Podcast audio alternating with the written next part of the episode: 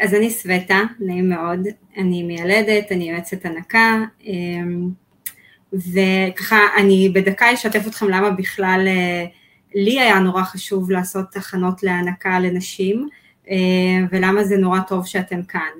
אז במהלך העבודה שלי כמיילדת, לא, כאילו, אני מתקשה לחשוב על לילה שהגעתי למחלקת תינוקות, כמעט ולא היה לילה שלא נתקלתי בתופעה הזאת, וראיתי אימא שבאמת עושה את מה שהיא הייתה צריכה לעשות, uh, והיא פשוט לא הבינה שזה מה שהיא צריכה לעשות, כי אנחנו תכף נדבר על זה כדי שאתן כן תדענה, והיא הייתה מגיעה למחלקת uh, תינוקות ככה נורא מבואסת ועצובה, ותמיד הייתה שם את האחות הרחמניה או כוח עזר שאומרים לה, כן, עזבי אותך, אין לך מספיק חלב, קחי בקבוק, ובעצם זה היה הדבר הראשון שהורס את ההנקה. וכל הזמן הסתובבתי וחשבתי, די, אני חייבת להגיע לנשים כשהן בהיריון, למנוע את השרשרת הזאת. ולפני שלוש שנים כשהתחלתי להיות אחראית על המוקד הנקה אה, הטלפוני של מכבי, זה היה אחד הפרויקטים שהתחלנו לעשות. אנחנו בעצם יוצרים קשר עם נשים כשהן עוד בהיריון ומדריכים אותן. אמ, וזה מה שאתם תשמעו היום, אז אנחנו נתחיל. אם יש לכם שאלות, אתן מוזמנות לרשום בצ'אט, ובסוף ההרצאה הילד בעצם אה, תעזור לי לענות על זה, אז תרגישו חופשי.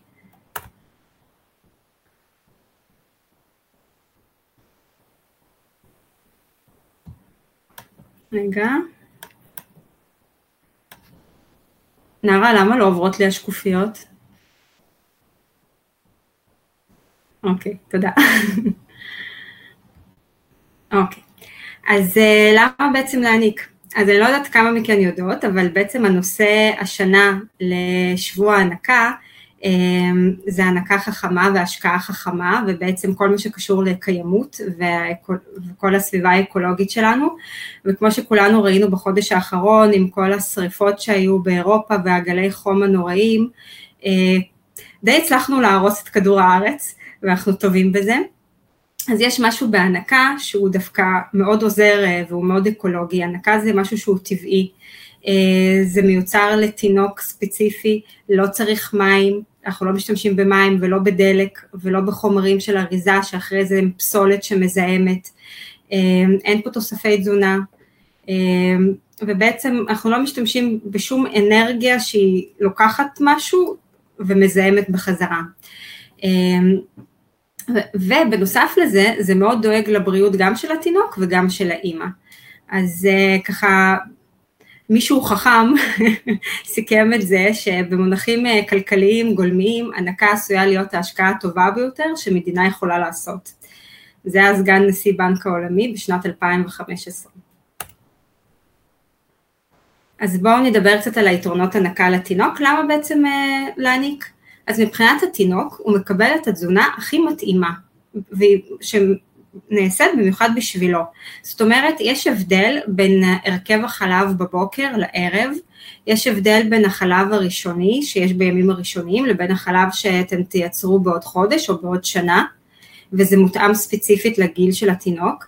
יש הבדל בין החלב, נגיד אם אימא לא מרגישה טוב, חטפה איזשהו וירוס והיא חולה, אז uh, הגוף שלה מייצר נוגדנים, והנוגדנים האלה עוברים לתינוק, והיא בעצם מגינה עליו, וזה לשאלה, אימא כשהיא חולה, אם היא יכולה להעניק, היא יכולה להעניק, אוקיי? עדיף שהיא תניק, כי היא פשוט מגינה על התינוק, ואנחנו הרבה פעמים רואים שמשפחה עם, אה, שכולם חטפו את אותו וירוס וכולם חולים, דווקא התינוק היונק הוא היחיד שנשאר בריא.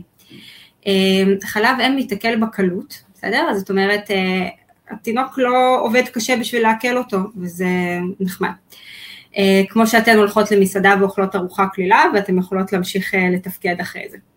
אה, מספק מרכיבי הגנה חיסונית, בעצם חלב אם מעבר לזה שהוא מזון, הוא נחשב לממש רקמה חיה, וכל המערכת החיסון מאוד מאוד מתפתחת בעקבות זה.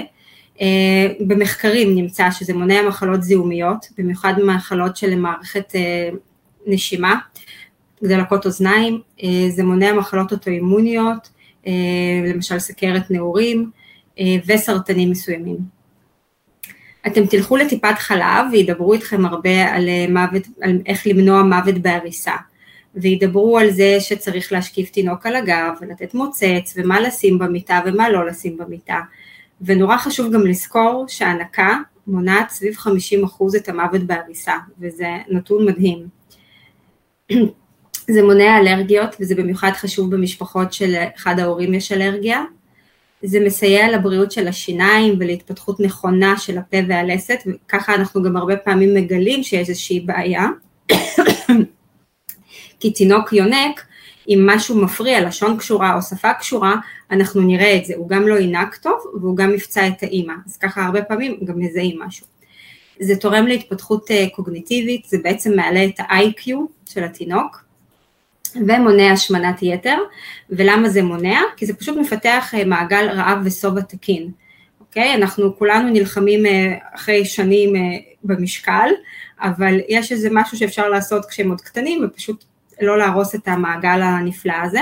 מה שקורה כשמאכילים מבקבוק, הרבה פעמים יש פשוט זרימה נורא חזקה של החלב לתוך הפה והתינוק עוד, כאילו הוא, הוא בכלל מנסה לא לחסום כדי שלא יזרום לו כל כך הרבה, אבל הוא לפעמים פשוט אוכל יותר ממה שהוא צריך כי הוא עוד לא הבין שהוא שבע, ושוב הדוגמה של המסעדה, אם אתן מגיעות למסעדה נורא נורא רעבות ואוכלות מאוד מאוד מהר, יש מצב ש...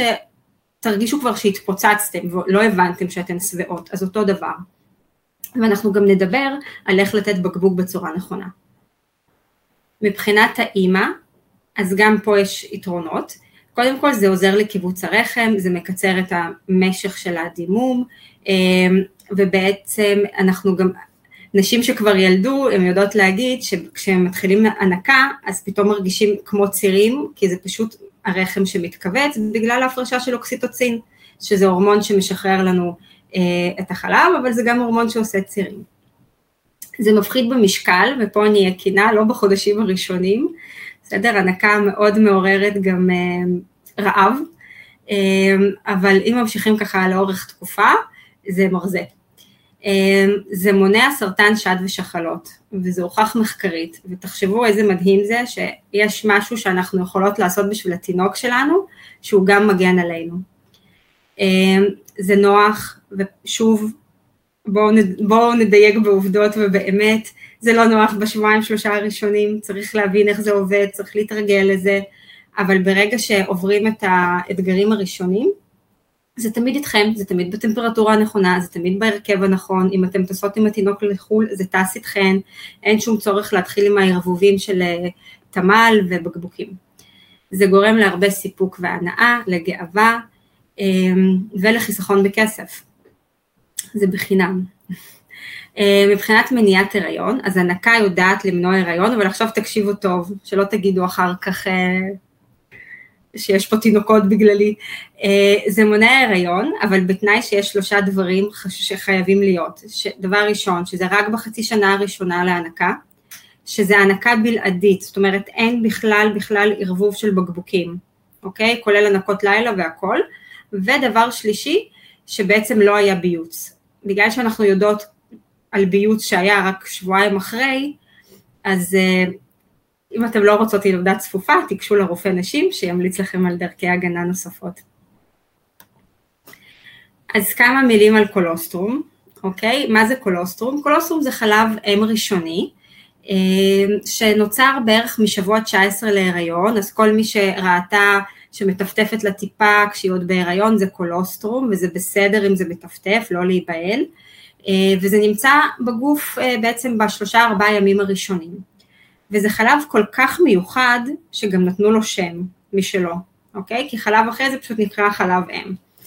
אמ, קודם כל זה הצבע האפשרי שלו, כמו שאתם רואים הוא יכול להיות אה, ירקרק, חלחל, צהוב ואפילו אדמדם, וזה בסדר לא להיבהל.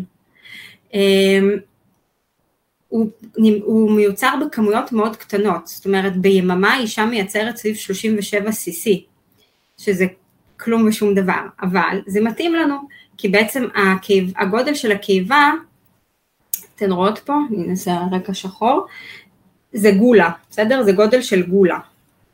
אה, זה הקיבה ביממה הראשונה, חמישה cc, וזה מה שהוא צריך, הוא צריך את הטיפות הקטנות האלה.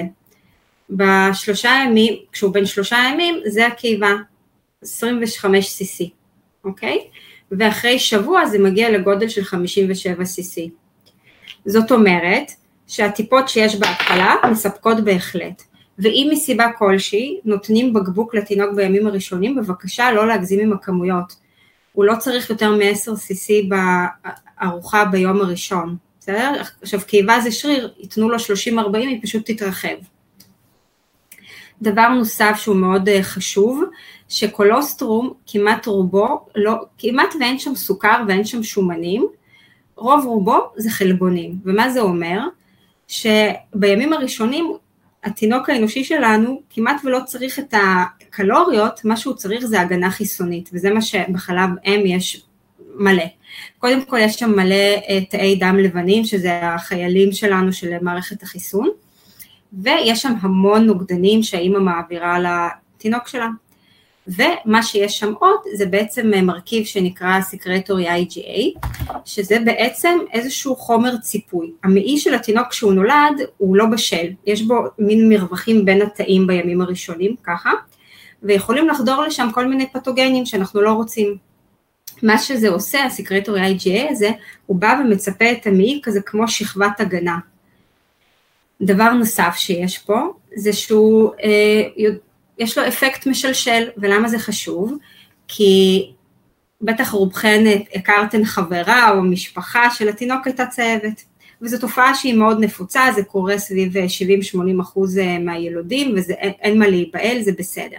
למה זה קורה? כי ההמוגלובין שלהם הוא שונה מההמוגלובין של אנשים בוגרים, ואחרי שהם יוצאים לאוויר העולם ומתחילים לנשום, הם מתחילים לפרק את ההמוגלובין העוברי שכבר אין בו צורך, ואחד מהתוצרי פירוק של זה זה בילירובין שצובע את העור בצהוב.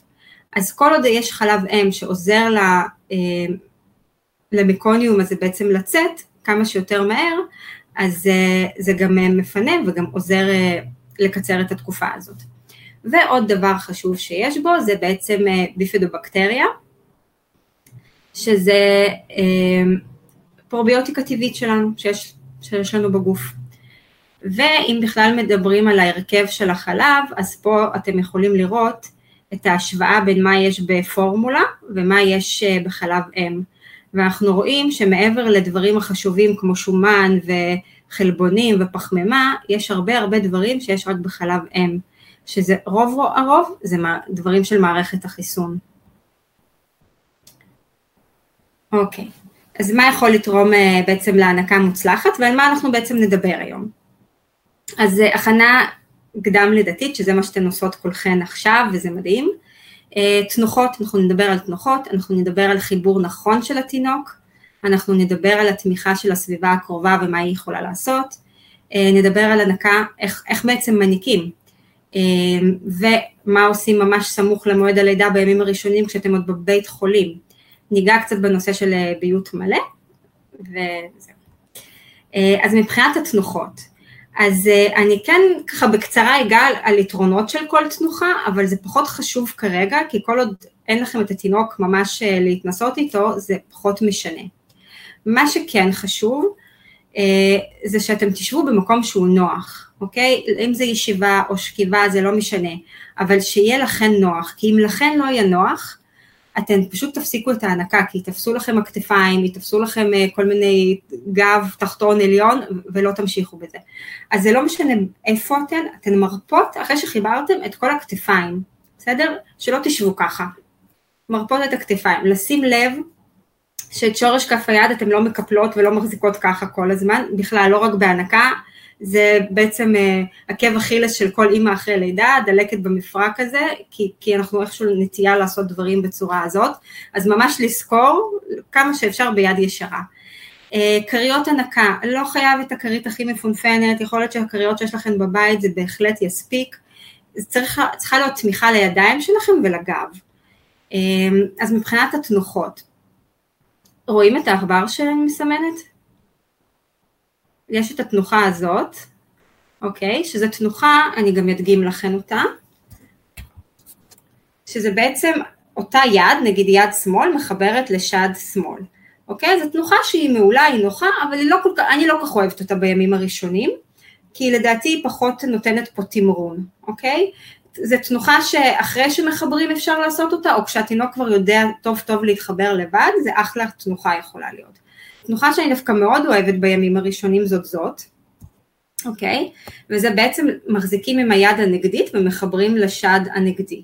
זאת אומרת עם יד ימין לשד שמאל. למה זה נוח? כי אתם, יש לכם פה יכולת תמרון, אתם מחזיקים את התינוק עם האמה, עכשיו את התינוק אף פעם לא מחזיקים בראש וגם לא בצוואר, יש פה כלי דם נורא חשובים שעוברים, מחזיקים בעורף, אוקיי? ואז יש לכם את היד השנייה, שאם צריך לכוון או לשנות צורה של השד, אז היד הזאת עושה את זה, והיד השנייה בעצם מלבישה את התינוק. אנחנו גם תכף נדבר על איך באמת מחברים נכון, אבל זו תנוחה שאני מאוד אוהבת אה, לימים הראשונים. יש את התנוחה הזאת, שזו תנוחת פוטבול, שהתינוק בעצם מאחוריכן, מאחורי הגב, ועם היד, אותה היד, אנחנו מחברים לאותו השד. אוקיי? זו תנוחה שהיא מעולה לנשים שעברו ניתוח קיסרי, כי בעצם אין מגע עם הצלקת, וזו תנוחה שהיא טובה אה, לנשים שיש להן שד גדול, או פטמה שהיא יותר נוטה הצידה. אוקיי? יש את התנוחה הזאת, שזה בעצם תנוחה אנכית כזאת, שהאימא שוכבת 45 מעלות, והתינוק בעצם מגיע מלמטה.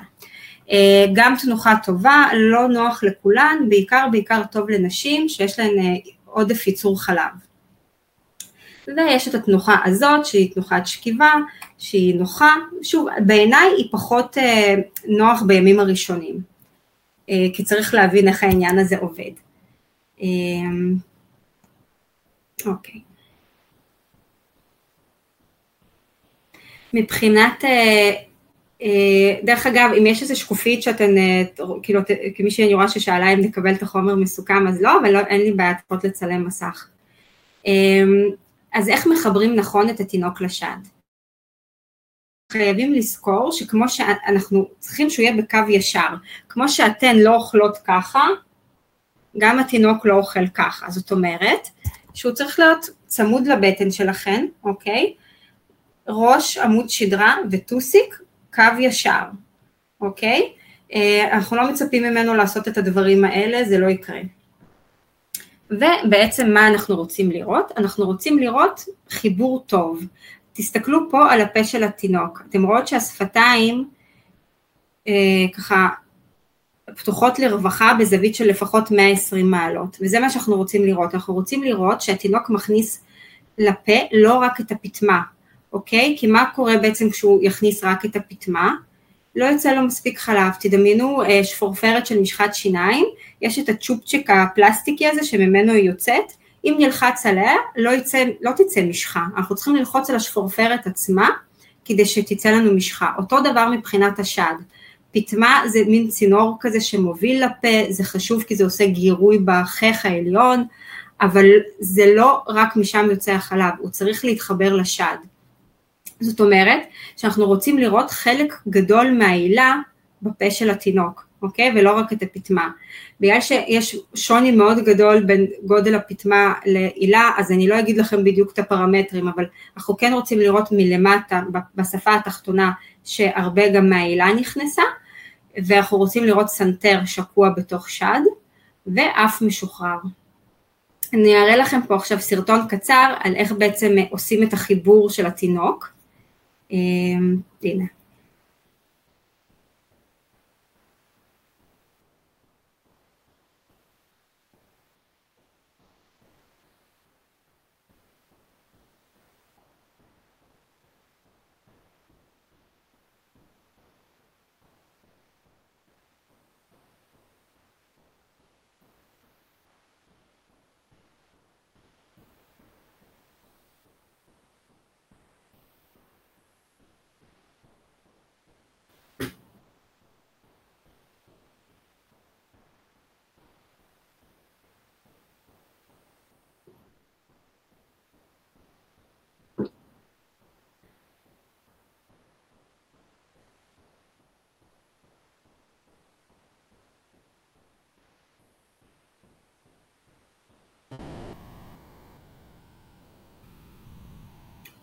איך אני חוזרת למצגת?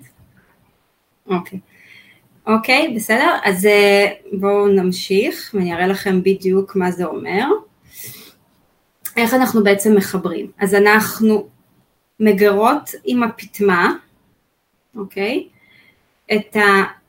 מתחת לאף של התינוק בשפה העליונה, בסדר? ואנחנו מחכים שהתינוק יפתח פה גדול, זה רפלקס, הוא עושה את זה, אנחנו לא צריכים uh, לדאוג לזה, הוא פשוט פותח פה גדול. ברגע שהוא פתח את הפה הגדול, אנחנו מלבישים אותו על השד, אוקיי? אנחנו לא משחקים בול פגיעה עם השד, אנחנו לא יושבות ומנסות uh, לקלוע למטרה, לא. עושות את הגירוי, מחכות לרפלקס שהוא פותח פה גדול ופשוט מחברות, אוקיי? ואם זה לא מצליח והוא לא פותח פה גדול, אז אנחנו מנסות שוב ושוב ושוב, כי אנחנו לא רוצים שיהיה חיבור לא נכון, כי גם הוא לא יונק מספיק וגם הוא פוצע את האימא, אוקיי? ברגע שיש פצעים, משהו בחיבור לא תקין. אמ, אוקיי, אז בואו נדבר על הנקה כמה שיותר אה, ככה אה, אחרי הלידה. אז יש משהו שנקרא שעת הזהב.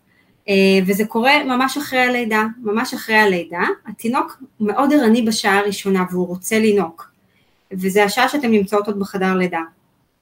ואני מאוד ממליצה לכם פשוט לבקש מהמיילדת, וכבר, אני, אני חושבת שבכל בתי החולים כבר יודעים ועושים את זה, פשוט לשים את התינוק עליכן במצב של אור לאור, מה זה אומר אור לאור? שבעצם התינוק ערום, כן כדאי לשים טיטול, אה, החזה שלכן חשוף ומכוסה מלמעלה עם אה, שמיכה, זאת בעצם הוא מתחמם מה, מהבית חזה שלכן ומלמעלה הוא לא מאבד חום כי יש שמיכה. למה זה טוב? זה טוב כי יש בזה, זה איזשהו, בגדול זה שיטה שהגיעה אלינו מדרום אמריקה, שהיה שם בשנות ה-70 מחסור באינקובטורים לפגים, ופשוט אמרו לאמהות שאנחנו מצטערים אבל אין לנו איפה לשים את הפגים שלכם.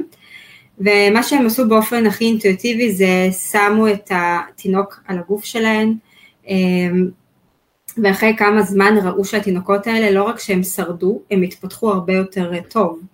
והתחילו לחקור את זה, ובעצם גילו שהמגע הזה, האור לאור הזה, קוראים לזה גם קנגורו, אה, הוא ממש שומר על סוכר בדם של התינוק, הוא שומר על הקצב לב, על הקצב נשימה, על הסטורציה, שזה הרביה של החמצן בדם, וזה תינוקות שמראים הרבה פחות סימני סטרס מתינוקות אה, שמופרדים מהאימא.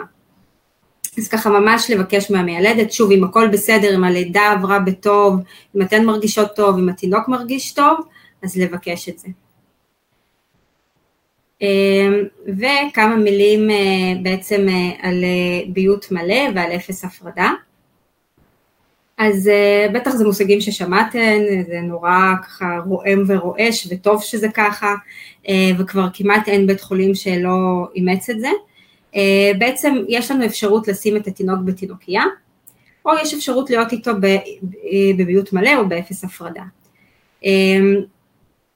מה זה אומר? שזה אומר שזה אה, אשפוז שהוא משותף לאורך כל היממה והתינוק נמצא לידכם ואתן מטפלות בו, כמובן שאם יש לכם איזושהי בעיה או שאתן לא מכירות או לא יודעות, אתן יכולות אה, לבקש מהאחות שתעזור, אף אחד לא מצפה שתדעו לעשות הכל לבד, אבל זה אומר שזה, שזה לידכם, אה, וזה נורא חשוב בשביל ה bonding הראשוני שלנו עם התינוק, ומאוד חשוב גם בשביל להצליח בהנקה.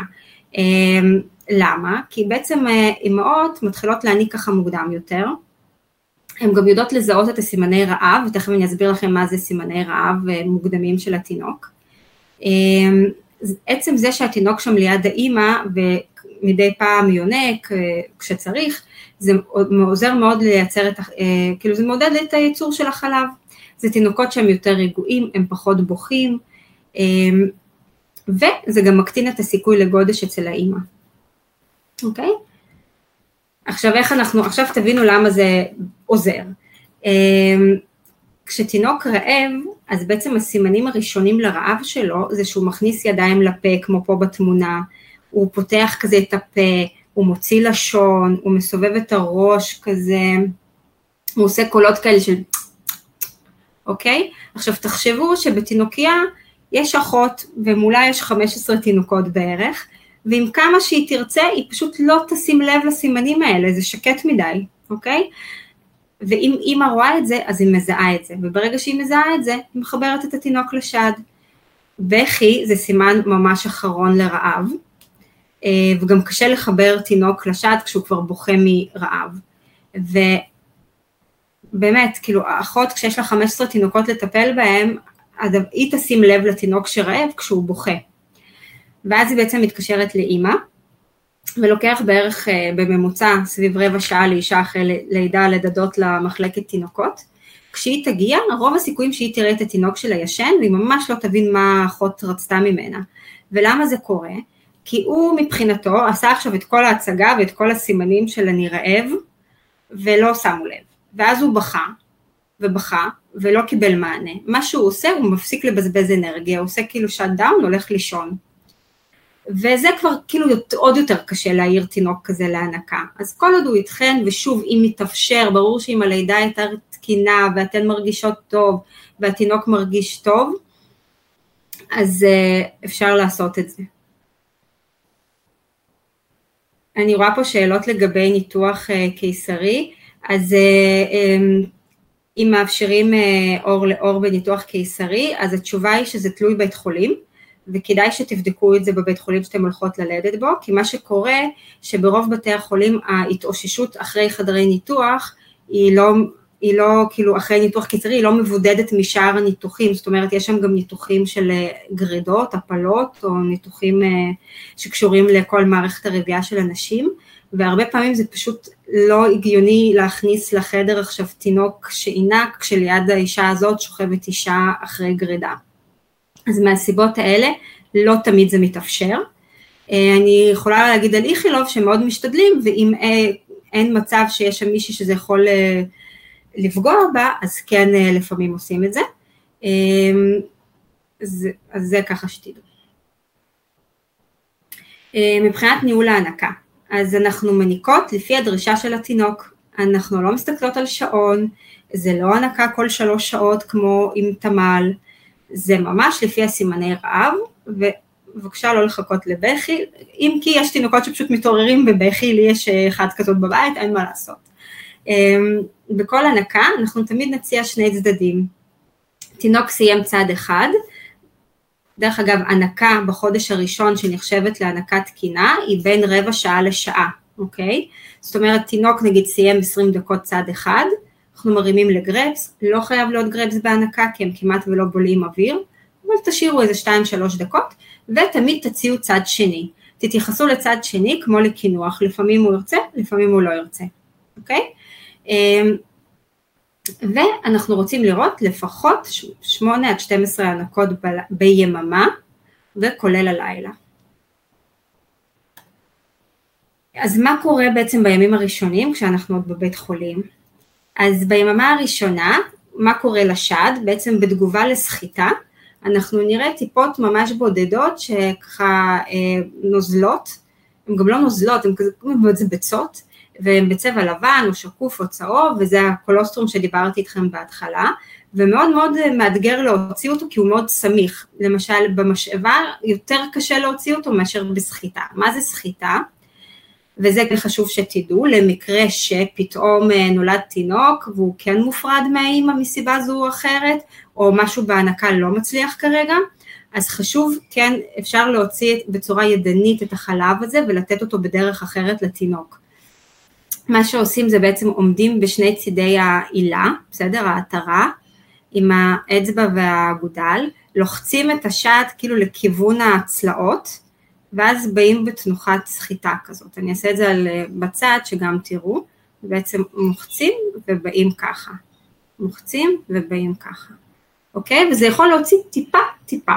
ואת הטיפות טיפות האלה שמים או במזרק שסותמים לו את הפקק, את ה, מאיפה שיוצא הנוזל כביכול עם פקק, או באיזושהי כוס מיוחדת, ואת זה אפשר לתת אחרי זה לתינוק. מה קורה ביממה השנייה, אז כשנעשה את אותו דבר אנחנו נראה טיפות גדולות יותר, אוקיי? וביממה השלישית, כבר אה, אה, בין השלישית לחמישית אמור להגיע החלב הבשל, ואז החלב כבר יזרום בצורה הרבה יותר חופשית.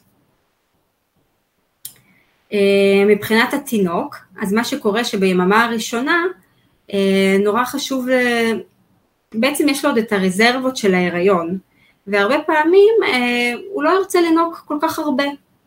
אה, יכול להיות שהוא ינהג גם שלוש, חמש הנקות וזה גם בסדר.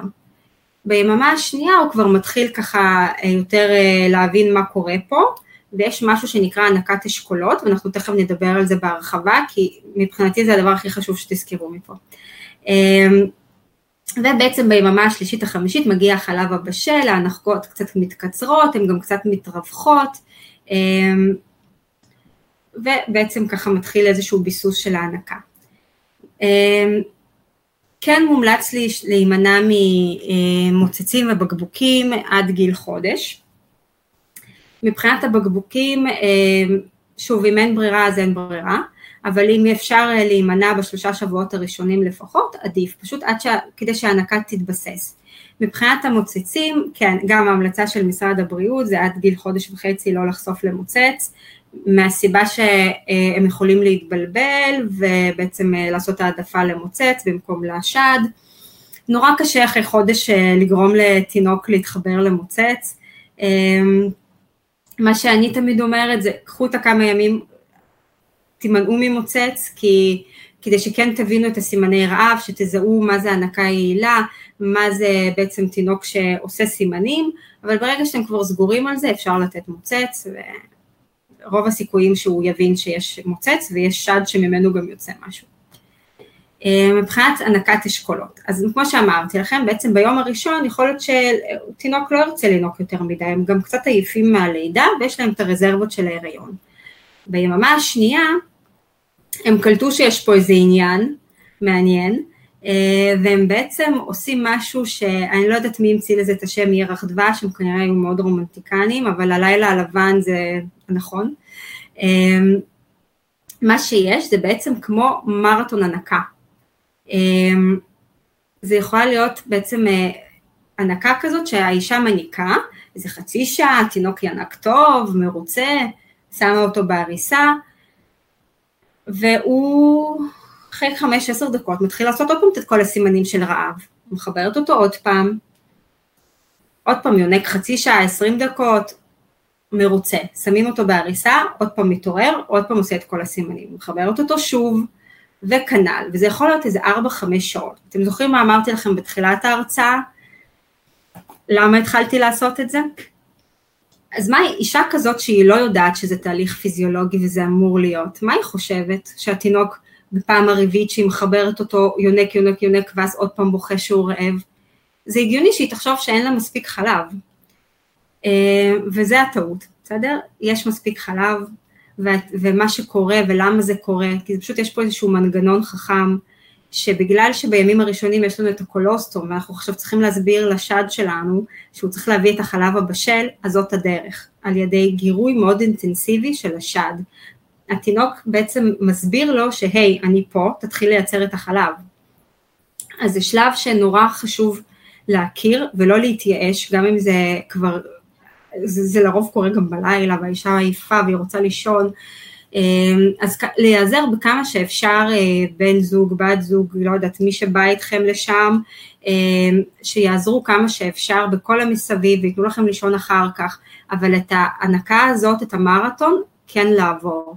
עכשיו מה שקורה מבחינת התינוק, שהוא מבחינתו היה עכשיו אה, תשעה חודשים בסוג של גן עדן, אמ, בחושך, במים, אה, בטמפרטורה של 37 מעלות נעימה כזאת, אתן כל הזמן, הוא שמע את הקול שלכן, אתן הסתובבתם, הוא היה בתנועה, דיברתם, הוא שמע, ופתאום הציפייה שלנו של לשים אותו בעריסה עם פלורוסנט מעל והוא יהיה בסד, כאילו בשקט, היא קצת לא הגיונית, הוא עדיין עדיין ממש רוצה את הקרבה הזאת לאימא. אז זה ככה, למה זה קורה. אז אה, איך אנחנו בעצם יודעים שההנקה היא יעילה? יש לנו סימנים ואנחנו מסתכלים עליהם לאחר היממה הרביעית, אוקיי? בעצם אה, אנחנו רוצים לראות, החל מהיממה הרביעית, את הדבר הבא, זה בעצם מקוניום, אוקיי? זה הצואה הראשונית, שהיא בצבע ירוק שחור כזה, אה, והיא קורית ביום הראשון השני, עם הזמן זה מתחלף לחום כזה, ואחרי ארבעה ימים אנחנו רוצים לראות תצואה בצבע הזה, שזה חרדל דיז'ון, אוקיי? ואנחנו רוצים לראות לפחות פעמיים שלוש של יציאות ביממה, אוקיי? זה שקופית חשובה, תצלמו לכם אותה. אה, אנחנו רוצים לראות החל מהיממה הרביעית לפחות חמישה-שישה חיתולים רטובים, אנחנו רוצים לראות לפחות שמונה הנקות ביממה, כולל הלילה, ובקשר להנקות של הלילה, גם אם מישהי מחליטה שבלילה היא, לא רוצ, היא רוצה לתת בקבוק, כי היא רוצה לישון וזה חשוב לה, זה בסדר גמור, רק קחו בחשבון שנורא חשוב שתהיה לפחות הנקה אחת בין השעה 11 בלילה ל-5 בבוקר, כי זה השעות שיש הפרשה של פרולקטין, שאיזשהו הורמון שלאורך זמן הוא מאוד uh, עוזר לנו בייצור חלב. אז uh, ככה שלפחות הנקה אחת או שאיבה אחת תהיה בשעות האלה. אנחנו רוצים לראות הנאה נכונה של הלסת התחתונה, מה זה אומר? Uh, אם מישהו פה ראה תינוק uh, יונק לעומת תינוק שמוצץ מוצץ, אז ממש שמים לב לזה. מציצה של מוצץ היא נורא מהירה ושטחית, היא נראית ככה. הנקה היא, היא תנועתיות כזאת, זה, קודם כל זה פה שהוא פתוח טוב, לא כמו במוצץ, וזה תנועה כזאת, היא כאילו איטית, ואנחנו רואים כזה ממש ככה, לפעמים זה הפה נעצר, ואז שומעים קולות בליעה, כזה כאלה. ובעצם אם אתם רואות את ההנקה שהיא כזאת ולא כזאת, אז אתן יודעות שההנקה היא תקינה, וכמו שאמרתי לכם מקודם, אנחנו רוצים אה, גם לראות בעצם שיש אה, את התנועה הזאת, בסדר? אה, אוקיי. ומבחינת המשקל, אז אנחנו כן רוצים, לש... מה שקורה מבחינת המשקל זה שבשלושה ימים הראשונים התינוק יורד במשקל, גם לפני השחרור יבדקו שהוא לא ירד יותר מדי, ביום הרביעי לא קורה כלום, והחל מהיום החמישי מתחילה להיות עלייה במשקל. אז uh, אנחנו רוצים בגיל עשרה ימים שבועיים, שתלכו לטיפת חלב, תשקלו את התינוק, לראות שהוא חזר למשקל לידה שלו. אם מתקיימים כל הדברים האלה, אתן יכולות לד... להיות בטוחות שההנקה היא תקינה, ואני חוזרת. החל מהיום הרביעי, לפחות שלוש יציאות ביממה, שישה חיתולים רטובים, שמונה הנקות, ובגיל שבועיים לראות שחזרנו למשקל לידה. מה עם סימני אזהרה? תינוק שנרדם על השד ולא יונק, אוקיי? זה תינוק שפשוט לא יונק. אם זה הנקה כזאת שטחית של 2-3 דקות והוא נרדם, זה תינוק שהוא לא יונק, אוקיי? אמ, בקשר לפטמות שהן פצועות וכואבות. אז אמ, יש איזה משהו שהוא נקרא רגישות אה, של פטמות, זה קורה בשלושה שבועות הראשונים בדרך כלל, אמ, תחשבו על זה כמו איזה שריר שבחיים לא אימנו ופתאום התחלנו ללכת לחדר כושר לאימון אינטנסיבי, אז זה מה שקורה. אה, וזו תופעה שהיא נחשבת לתקינה, אבל מה זה התופעה הזאת? זה בעצם כאב בחיבור עצמו, זה כואב כזה, זה חצי דקה, דקה, אבל אז זה משתחרר וחולף. אם זה המצב, אז זה מצב שהוא תקין, ושתדעו שזה חולף אחרי שבועיים שלושה. אבל אם זה כואב לאורך כל ההנקה, אם uh, הפטמה uh, פצועה או שהיא נכנסה בצורה עגולה ויוצאת כמו פיתה או כמו שפתון, אז uh, זה לא תקין, אוקיי? זאת אומרת, פה צריך לראות יועצת הנקה, שתראה את החיבור, שתראה את הפה של התינוק ושתעריך מה קורה שם, ויכול להיות שזה פשוט הכל בסדר, רק צריך לכוון את זה אחרת ולעשות את החיבור יותר טוב. אם אין לנו מספיק חיתולים, זאת אומרת, החל מהיממה הרביעית פחות מפעמיים שלוש יציאות ופחות מחמישה חיתולים רטובים, התינוק לא יונק מספיק. ואם יש לנו פחות משמונה הנקות, גם משהו פה מהבהב לי באור אדום.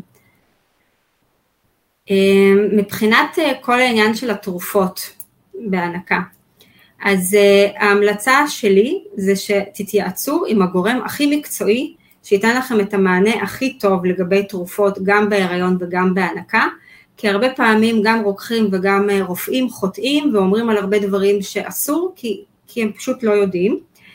אה, אז זה, המוקד הטרטולוגי שייתן לכם את המידע הכי נכון לגבי התרופות. יש את המוקד של ירושלים, יש של אסף הרופא. שימו לב שמרכז הרעיונות רמב"ם זה לא להתייעץ אם אפשר או אסור, זה למקרה שכבר לקחתן, אז אפשר להתקשר אליהם לשאול מה, מה קורה עכשיו. תצלמו, אני מקווה שצילמתם, ואנחנו נמשיך.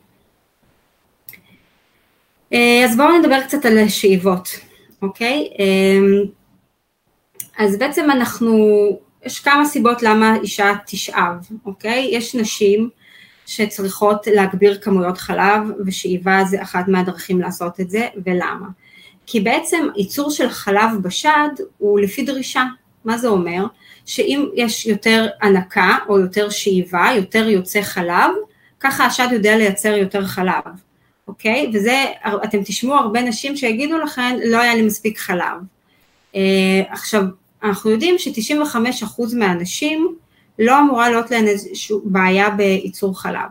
נשים שכן יכולה להיות שם איזושהי בעיה, זה נשים עם סכרת, נשים עם בעיה בבלוטת התריס, נשים שההיריון היה לא ספונטני, וגם שם לרוב לרוב זה מסתדר, פשוט החלב הבשל מגיע לא ביום השלישי, אלא ביום החמישי יותר.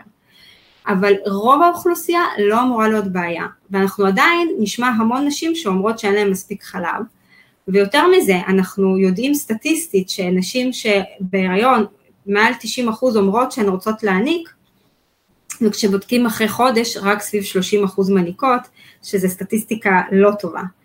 ומשהו קורה בחודש הזה, אוקיי? אז, אז אנחנו דיברנו על כל הדברים שיכולים ככה להתפקשש בדרך, אבל אה, שתבינו שכמה שאישה נגיד יותר תשלב בקבוק, או תיתן אה, פורמולה במקום אה, חלב, זה דברים שפשוט גור... כאילו מסמנים לשד של אוקיי, אז אין פה צורך בכל כך הרבה חלב, אז בואו נוריד את הייצור.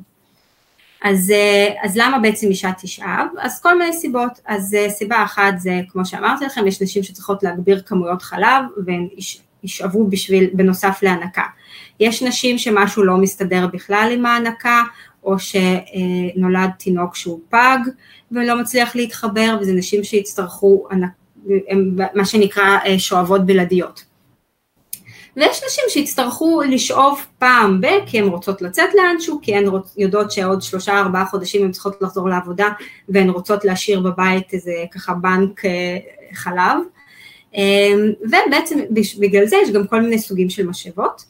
אבל מה שאני רוצה להגיד לכם, שלפני שאתן אה, רצות אה, לקנות אה, משאבות, תבדקו מה יש במכבי פארם, כי האמת שמכבי דאגה לכם ממש יפה למוצרים של, שקשורים גם להיריון וגם להנקה, ויש משאבות מעולות, יש נגיד, הנה יש לי פה גם להדגים לכם, משאבה של ארדו שהיא משאבה קטנה, קומפקטית, דיגיטלית, ומעולה, והיא עולה במכבי, כאילו, אין לי פה, לא זוכרת את המחיר, אבל משהו כמו 400 ומשהו שקל, והיא דו צדדית, אוקיי? אז הנה היא פה, יש את המשאבה הזאת של עמדה שהיא גם דו צדדית, אה, ויש את המשאבה של קליניקר שהיא גם דו צדדית, אה, ובעצם הן כולן עולות סביב 450, אה, אפילו פחות. אז לפני שאתם ככה רצות לקנות משאבה כי ראיתן פרסומת באינסטגרם או איפה שזה לא יהיה, שעולה פי שתיים או שלוש, תבדקו קודם מה יש לכם בקופה. למה זה טוב משאבה שהיא דו צדדית? זה מקצר לכם את הזמן של השאיבה. במקום לשאוב מכל צד רבע שעה, אתן פשוט שואבות בו זמנית אה, רבע שעה. ובנוסף, אה, אנחנו יודעים שיש גירוי של בו זמנית של שתי השדיים, אז אה, זה מייצר יותר חלב. עכשיו ככה עוד המלצה, שאם אתן רוצות לשאוב בשביל שיישאר לכם בקבוק לערב או ללילה או כי מחר אתן יוצאות, אז ככה ההמלצה הכי טובה היא בעצם אה, להעניק, אה, לשאוב כשעה אחרי הנקת בוקר. אה, למה? כי לרוב, לרוב אנשים יש יותר חלב בשעות הבוקר וככה שעה אחרי מבטיח לכם שגם יצא חלב וגם יישאר לתינוק אם הוא ירצה לנהוג אחר כך.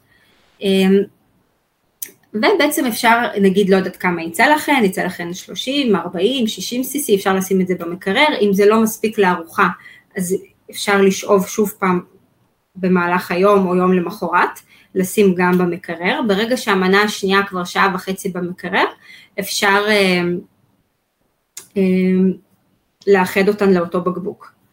אז אתן פה רואות אה, את בעצם את השעות, ש, את הימים והשעות שאפשר אה, לשמור אה, חלב אם. אז אם זה חלב אם שהרגע שאבתם והשארתם אותו על השיש, טמפרטורת החדר, שלוש-ארבע שעות אפשר לתת, אחר כך כבר צריך לזרוק אותו. אז עדיף לא, לא להשאיר אם אתם לא בדיוק הרגע התינוק התעורר.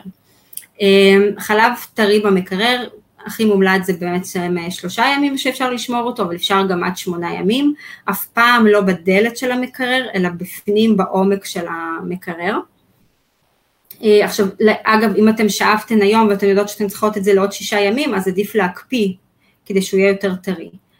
אה, וחלב אה, שבעצם במקפיא, הוא יכול להיות חצי שנה אפילו עד שנה, כל עוד זה מקפיא נפרד, וגם לא בדלת של המקפיא, אלא בעומק של המקפיא. ואיך אנחנו בעצם שואבות. אז לא לשבת ככה עם המשאבה ולהסתכל על הטיפות שזורמות שם, אוקיי? כי זה מעודד הפרשה של אדרנלין, ואדרנלין מפריע להורמון אחר שקוראים לו אוקסיטוצין, להוציא את החלב החוצה. אז uh, בבקשה לא להסתכל על, המשאבה ועל הטיפות שיוצאות, זה פשוט מפחית לכם את הכמויות. Uh, מה כן? עדיף שתכסו את זה בכלל עם איזשהו בד טטרה או סינר הענקה ולא תסתכלו, תדליקו לכם סדרה נחמדה בנטפליקס, משהו מצחיק, משהו שעושה לכם נחמד, אתם יכולות להסתכל על התינוק, על התמונות של התינוק, דברים שככה משחררים לנו את ההורמונים הטובים, ואחר כך תסתכלו כמה יצא. ועוד דבר שחשוב, ממש ממש לא להסיק מכמות שיצא לכם במשאבה על כמות החלב שיש לכם, אוקיי? שום משאבה לא תצליח להוציא את אותה כמות שהתינוק מוציא, כי רובן עובדות על ואקום, ותינוק גם מאוד משתמש בלשון שלו, בסדר? יש את הפריסטלטיקה של הלשון, שהיא מאוד מוציאה את החלב החוצה. אז, אה, אז בעצם, אה, לא, אם יצא לכם 30 cc זה לא אומר שהתינוק מוציא 30 cc, אוקיי? אה, כמה זמן מומלץ לישון, אני רואה פה שאלה, אז אם זה ככה לשאיבה של כדי שיהיה חלב, זה רבע שעה מכל צד, אם זה משאבה דו צדדית אז רבע שעה שני הצדדים, וראיתי שם עוד שאלה איך יודעים איזה משאבה לבחור. אה, בעיניי, כאילו, אם יש אפשרות לקנות במחירים שיש כרגע במכבי משאבה דו צדדית, אז ברור שדו צדדית. אה, וזה מה שככה חשוב, כאילו, שהיא תהיה דו צדדית ושהיא תהיה טובה. ואני בטוחה שמכבי בדקה את כל המשאבות שהיא, מש... שהיא בעצם אה, הכניסה למכרז שלה מספיק טוב כדי להיות בטוחים שהן טובות, וגם אני אומרת לכם שהן טובות. אוקיי, אז איך אנחנו נותנים בקבוק, ולא משנה אם זה בקבוק של תמ"ל או בקבוק של חלב אם, אוקיי? אנחנו בעצם, אה, אני בטוחה שראיתם בכל קניון אפשרי וגם בסרטים, את ההנקה הזאת, את בעצם ההאכלה הזאת, התינוק שוכב והבקבוק ככה בפה. עכשיו תראו מה קורה, אני מקווה שאתם תצליחו לראות, זה לא משנה איזה בקבוק הוא, אבל הוא מטפטף, מצליחים לראות? לא עשיתי כלום, רק הפכתי אותו והוא פשוט מטפטף, מטפטף בצורה רצינית, אף שד לא מטפטף ככה, אוקיי? מה זה אומר? שתינוק רוב, כאילו, זה, זה יותר מדי, אוקיי? וזה, כאילו, שזה רק ככה, תראו מה קורה כשהוא גם לוחץ טיפה, זה פשוט זרם מטורף. אה, איך נותנים בקבוק נכון? אז אנחנו בעצם משכיבים את התינוק בזווית של 45 מעלות, ככה, ונותנים לו את הבקבוק ככה, בסדר? וגם אם יש טיפה אוויר בפטמה כשאנחנו רואים, זה לא נורא, אוויר זה גרפס, הוא יצא. אנחנו אבל לא רוצים את ה... לחנוק אותו עם העודף אה, זרם הזה, אוקיי? אז זו הדרך לתת חלב, ולא לא משנה אם זה תמ"ל או אם זה חלב אם. וזה גם משהו שהוא פשוט מעודד אותו אה, להתחבר נכון, וזה גם לא יפריע אחר כך להנקה, כי תראו, ברגע שהוא עושה בעצם, מתחבר רק פה, יוצאת טיפה. לא יודעת, אתם רואים, אני אקרב טיפה, יוצאת טיפה, אוקיי? ברגע שהוא מתחבר נכון, יותר עמוק, יוצא זרם. אה, וזה ככה בכל הבקבוקים. אז אה, זו הדרך להניק. אה, מבחינת השירותים שיש במכבי. אז אה, למי שיש אה, ביטוח של מכבי שלי, יש אפשרות להזמין ביקור של יועצת הנקה הביתה, בעלות של, אל תתפסו אותי במילה, לדעתי זה 155 שקלים, משהו כזה, תבדקו באתר, ואיך בעצם מגיעים לרשימה של היועצות, נכנסים לאתר של מכבי, כותבים יועצת הנקה מכבי שלי, יש שם רשימה של יועצות לפי אזור מגורים, מתקשרים אליהן וקובעים מולן את הפגישה. אה, יש מרפאות הנקה בפריסה הארצית, שגם את זה אתן יכולות למצוא את האינפורמציה באתר של מכבי. בעצם זה מרפאות שבאים לשם פיזית עם התינוק, הם בחינם, ואפשר לקבוע את התור באפליקציה או דרך זימון תורים. ויש אותנו, שאנחנו זה המוקד הטלפוני, זה שעות הפעילות שלנו, תצלמו לכן את זה. אנחנו עובדות ימי ראשון עד חמישי, משמונה בבוקר עד שלוש בצהריים, ויום שישי משמונה עד אחד. כל הצוות של המוקד ההנקה זה יועצות הנקה מוסמכות של משרד הבריאות. ובעצם איך מתקשרים, מתקשרים, ל, כמו שאתם מתקשרות רגיל למכבי, לכוכבית 3555, ולוחצים 4 לשלוחה של יועצות הנקה. במידה ויש לכם איזו שאלה שנזכרתם בה בערב או בלילה, אני מעדיפה שתתקשרו, יש מוקד חיצוני שלוקח מכן את ההודעה ומעביר אלינו ואנחנו חוזרות תוך 24 שעות עבודה. אז עדיף ככה שלא תשאירו את זה לבוקר ותשכחו להתקשר או שתהיו עסוקות, תתקשרו, אנחנו אחרי זה כבר נמצא אתכם. זהו, ואנחנו גם עושים אה, הכנות להנקה, כמו שאני עושה לכם עכשיו, קצת יותר מקוצרת, אבל ככה אם יש לכם חברות שהיום לא הצליחו להתחבר, אז תפנו אותן למוקד. זהו, עכשיו יש פה זמן לשאלות.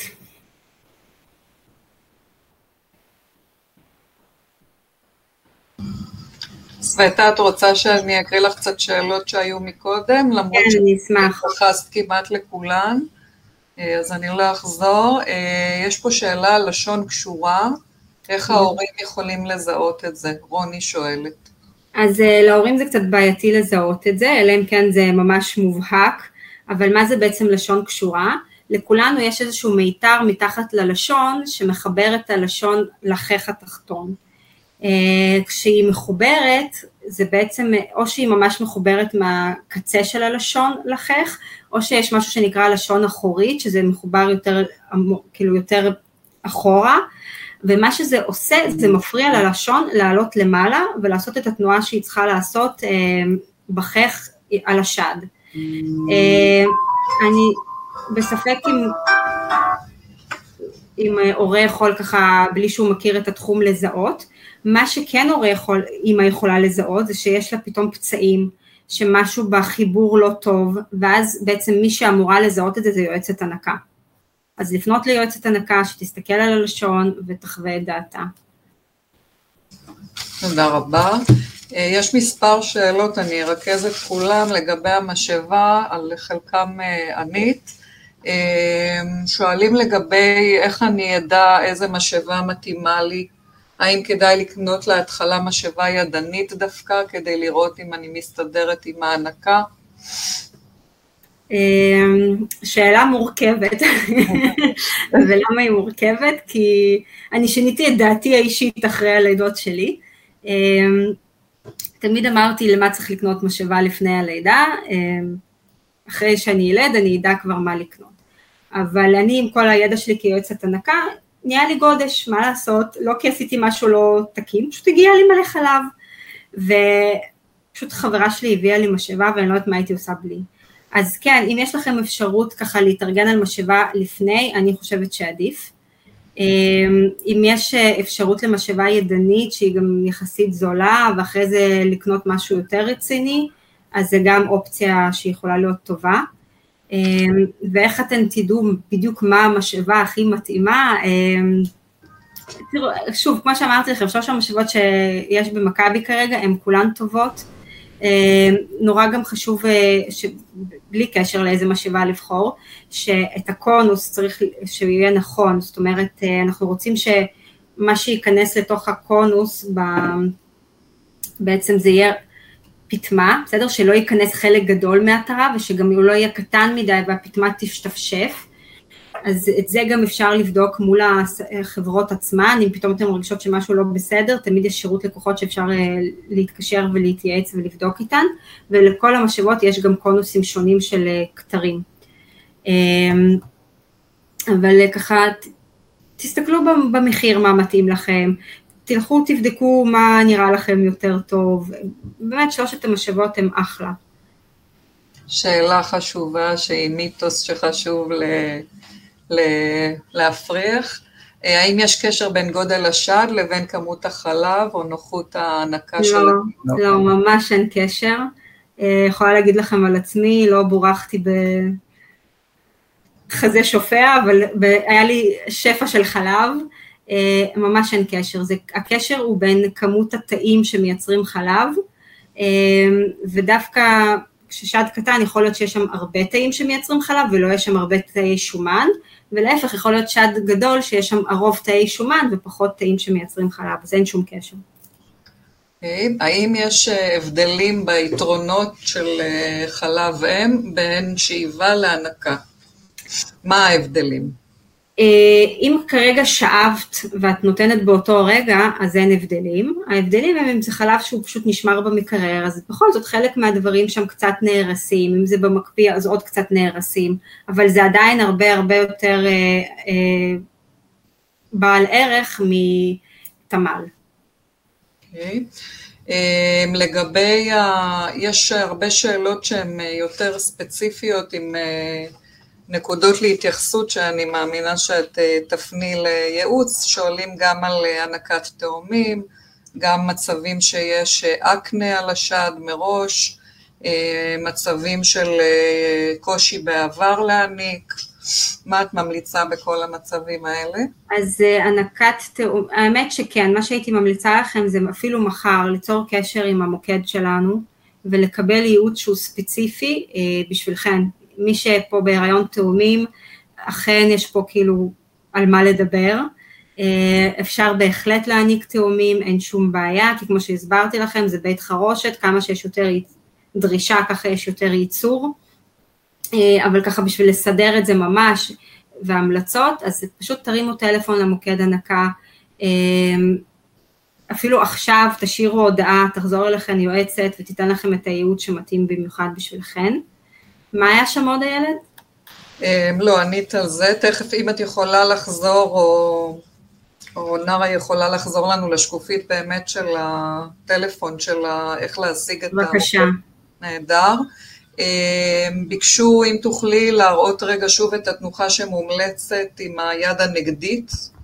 אוקיי, okay, כן, זו התנוחה. בעצם אנחנו עם היד הנגדית, תופסים כזה עם האמה שלנו את כל הגב שלה והטוסיק של התינוק, מחזיקים בעורף, לא בראש ולא בצוואר, ופשוט אה, פה יש לכם כרית הנחה שתומכת, אז התינוק כאילו לא כל המשקל על היד שלכם, הוא כאילו נתמך, ובעצם אנחנו מחברים אותו לשד הנגדי, ופה יש לנו כרית שתומכת, אז את גם לא צריכות כל הזמן אה, להחזיק. נהדר. אני אעלה רק עוד שתי שאלות, כי אנחנו כבר בשלב הסיום.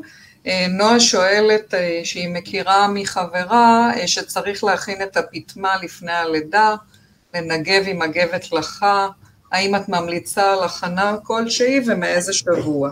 בגדול לא משהו שחייב לעשות, אין, לא, לא הייתי משפשפת עכשיו את החתמות בשביל זה, מה שכן אני לפעמים ממליצה זה להשתמש במשחה שהיא על בסיס לנולין טהור, אה, יש את המשחה הסגולה אם אתן מכירות, של אנסינו, אותה אפשר להתחיל למרוח שבוע 38, 39 על הפטמות, פשוט מרכך אותן.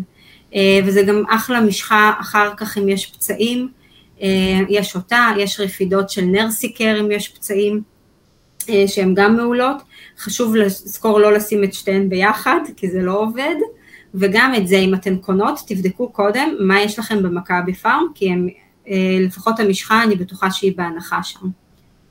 וכמובן שאם יש פצעים, אז צריך לבדוק את הסיבה עצמה, כי... ולא להסתפק. כמו שאמרנו, אם יש פצעים, משהו בחיבור לא תקין, אז תשימו משחה, אבל זה לא יעזור אם זה עדיין ימשיך אותו מנגנון לפצוע כל הזמן את הפטמה. אז חייב חייב לראות יועצת הנקה. ושאלה אחרונה, איך יודעים כמה התינוק ינק בהנקה? אנחנו לא יודעים, וזה גם לא מעניין אותנו. זה, אין, זה לא בקבוק, אין פה שנתות. הדבר היחיד שאנחנו יודעות, זה שהוא אכל מספיק על ידי הסימנים שדיברנו עליהם, שזה שלוש פעמים יציאה ביממה, חמישה, שישה חיתולים רטובים ביממה, ושיש לפחות שמונה הנקות ביממה, ושהתינוק חזר למשקל לידה אחרי שבועיים. תודה רבה רבה, סווטה. תודה לכולן שהקדשתן ככה את הערב והצטרפתן, ואני מאחלת לכן גם לידה קלה ומעצימה וגם אה, שפע של חלב, ושתצליחו במה שאתן אה, רוצות. נהדר. ערב טוב לכולם. סווטה, שוב תודה רבה. אתם רואות את כל הזמינות של השירותים שאפשר להתייעץ, וגם כמובן בטיפות חלב של מכבי, כשאתן מגיעות לאחר הלידה, נותנים מענה גם לזה.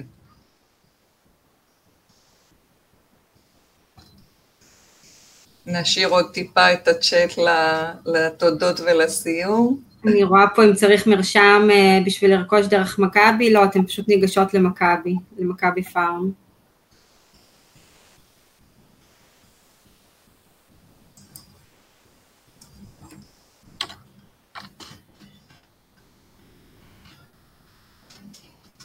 מישהי פה שואלת אם נותנים מים רותחים, אה, לא, בהנקה יש מספיק מים, אין שום צורך להוסיף מים אה, כשמניקים, להפך, זה ממש יכול לפגוע, כי זה פשוט תופס את הנפח של האוכל, אוקיי? אז ממש לא לתת שום מים אה, לתינוק שיונק. מה עושים במקרה של גודש? יש פה שאלה. אה, מוציאים את החלב, זאת אומרת, אה, אנחנו רוצים כמה שאפשר שהתינוק ינק. אה, אם אה, עדיין זה גדוש ו... כאילו התינוק לא מצליח לשחרר, אז שואבים להקלה בלבד, לא מנסים לרוקן את זה, והכי הכי חשוב, פשוט שמים קומפרסים קרים וקפואים.